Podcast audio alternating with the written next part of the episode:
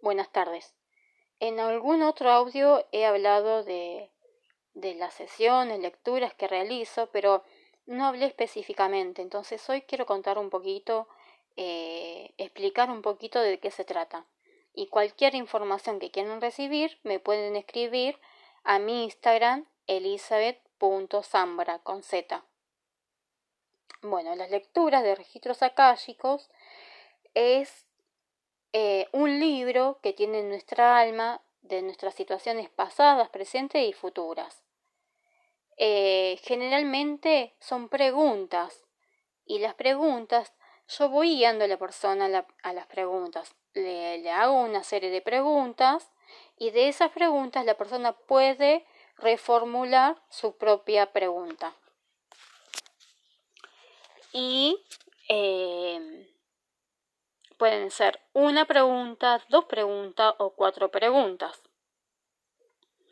Eh, yo más o menos con mis, intuiciones, perdón, con mis intuiciones, siempre también guío a la persona y siempre le digo, ¿querés hacerte esta pregunta? ¿Querés hacerte esta pregunta?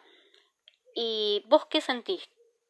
Eh, porque es la, el sentimiento de esa persona, el sentir de esa persona, lo que quiere hacer esa persona y lo que quiere reformular esa persona. Eh, por otro lado, le pido su nombre completo y su fecha de nacimiento.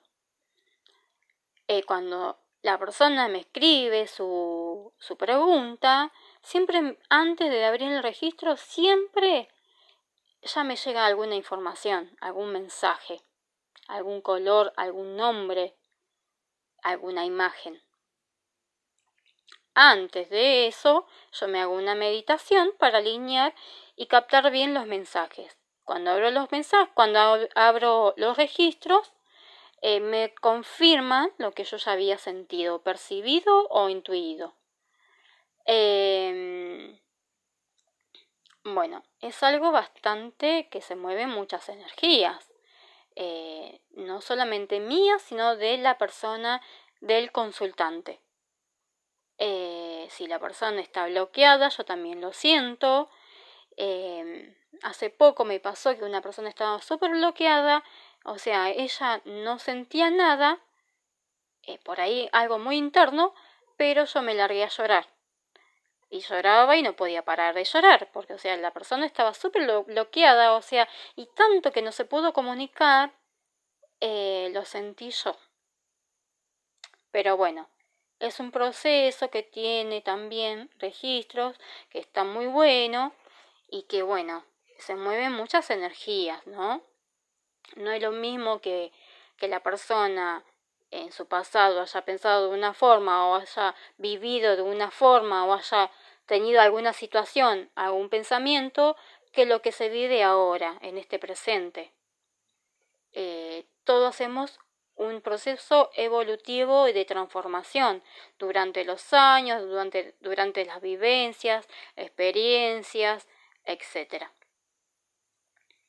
Eh, es muy, es bastante completo, es bastante completo y, mm, y bueno, cualquier consulta que tengan ya saben a dónde comunicarse. Por otro lado, hago Reiki con cuarzos, que no se hizo nunca, eh, es la imposición de manos en, en, distintos lugares del cuerpo, en los distintos chakras. Eh, yo lo estoy haciendo con los chakras, con los símbolos de los chakras. Todo esto los hago a distancia. ¿Sí? Y la energía va a donde tiene que ir, no importa que estés a distancia, la energía va a donde tiene que ir. Y es para alinear y equilibrar nuestra parte espiritual, emocional, mente, espíritu y físico.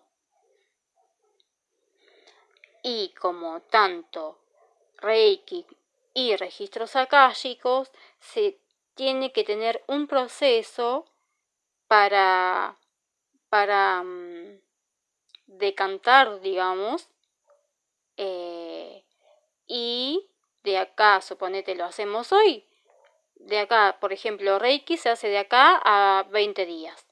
y registros akáshicos de acá a dos o tres meses, ¿sí?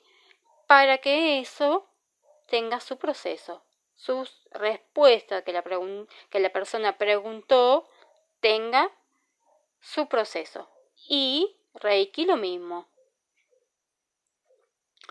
Eh, después, interpretaciones de sueños también. Eh, yo siempre digo que tienen que anotar todo, todos los detalles, todo lo que vieron en sus sueños, sean lúcidos o no lúcidos, porque tienen mucha información, traen muchos mensajes de las situaciones que estamos viviendo, no solamente nuestras, sino de alguien que encontramos, que vimos, o algún conocido, algún amigo, etc. Em, bueno, o sea, el sueño eh, hace que, perdón, el sueño hace que nuestro inconsciente em, haga imágenes inconscientes que están, o sea, están ahí, pero que en la rutina y etcétera no lo vemos o no lo percibimos o no escuchamos. Y entonces eh, reconstruyen en el sueño, el, el inconsciente reconstruye en el sueño situaciones que vivimos en nuestra rutina, rutina diaria, nuestra vida en general. O sea, hay muchos mensajes, mucho, es mucho, es muy enriquecedor el sueño. Eh, yo siempre antes, antes de esto, antes de hacer todo esto, siempre me levantaba y escribía cada sueño, cada detalle, lo que vi, cada color, cada número, porque todo eh, tiene un significado, ¿sí? Bueno, después eh, hago reflexología podal, pero reflexología podal no lo estoy haciendo ahora por toda esta situación de la pandemia, etc. Pero también se toca puntitos en el pie que están reflejos en nuestro cuerpo. Y también es para equilibrar todo la parte también relacionada a lo que dije del Reiki, todos los chakras, eh, si tenemos algún dolor en el cuello, en la espalda, o lo que sea. Y por último, calendario maya. Calendario maya es para mirarnos. ¿Y cómo nos cuesta mirarnos, no? Sí, nos cuesta mirarnos. Bueno, es para mirarnos, es para autovalorarnos, es para tener nuestro amor propio y también para escucharnos internamente. Y bueno, y todas estas terapias son para escucharnos internamente, escuchar nuestra propia voz interna. Eh, calendario Maya nos viene a decir las misiones que tenemos en nuestra vida y qué tenemos que sanar.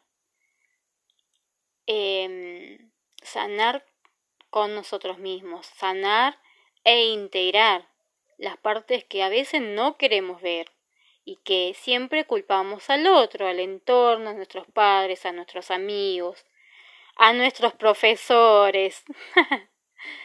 Entonces, esto, esta herramienta, también nos da sincronicidades em, y nos refleja eh, como un espejo para que integremos todas esas partes que no queremos ver. Eh, siempre yo hablo del amor propio, del amor propio. Si nosotros no tenemos amor propio, eh, generalmente es como algo de afuera el amor propio, como que se ve algo de afuera. El amor propio tiene que venir de afuera siempre. Y no es así. Eh, estamos acostumbrados que nos dijeron siempre eso, que el amor tiene que venir de afuera. Y el amor, en realidad, tiene que venir de nosotros mismos. Nosotros mismos tenemos que darnos amor. Porque si nosotros no nos damos amor, el que está afuera nos va a reflejar eso. Entonces, cuando nosotros nos damos amor, cuando nosotros eh, tenemos ese amor propio y nos autovaloramos y empezamos a hacer transformaciones en nosotros mismos, para nosotros mismos, el resto y el entorno y todo alrededor cambia. ¿Sí? Porque nos empoderamos, porque ya no dependemos de un otro. ¿Sí? Dependemos de nosotros. Y nosotros mismos somos lo que nos tenemos que dar amor, nos tenemos que cuidar. ¿Sí? Para después compartirlo sin dependencias con el otro, sin apegos con el otro. ¿Sí? Bueno, espero que haya gustado y cualquier información que quieran recibir, tienen mi Instagram. Así que bueno, muy bueno, muy buen domingo, muy buenas tardes y bueno, los abrazo con el alma. Besos.